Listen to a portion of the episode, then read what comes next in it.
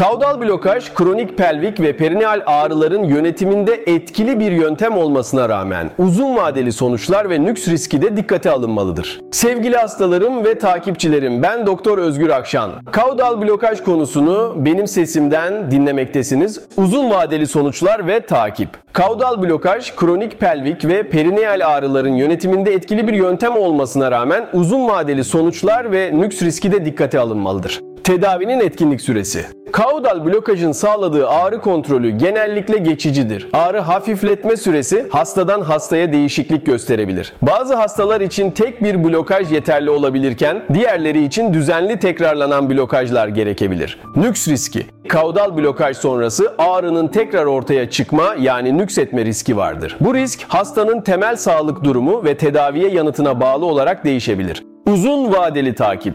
Kaudal blokaj tedavisi gören hastaların düzenli takibi önemlidir. Takip sürecinde ağrının yeniden değerlendirilmesi, tedavinin etkinliğinin izlenmesi ve gerekirse ek tedavi yöntemlerinin uygulanması gerekir. Alternatif tedavi seçenekleri Kaudal blokajın uzun vadeli etkinliği sınırlıysa veya hastalar nükseden ağrılar yaşarsa diğer tedavi seçenekleri değerlendirilmelidir. Bu ilaç tedavisi, fizik tedavi veya diğer girişimsel ağrı yönetimi yöntemlerini içerebilir. Yaşam tarzı değişiklikleri Hastaların ağrı yönetimi, ağrının nüksünü önlemeye yardımcı olabilecek yaşam tarzı değişikliklerini de içermelidir. Bu düzenli egzersiz, sağlıklı beslenme ve stres yönetimi gibi faktörleri kapsayabilir.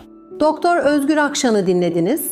Bizimle iletişime geçmek için bizi 0532 414 35 35 numaralı telefon hattımızdan arayabilirsiniz.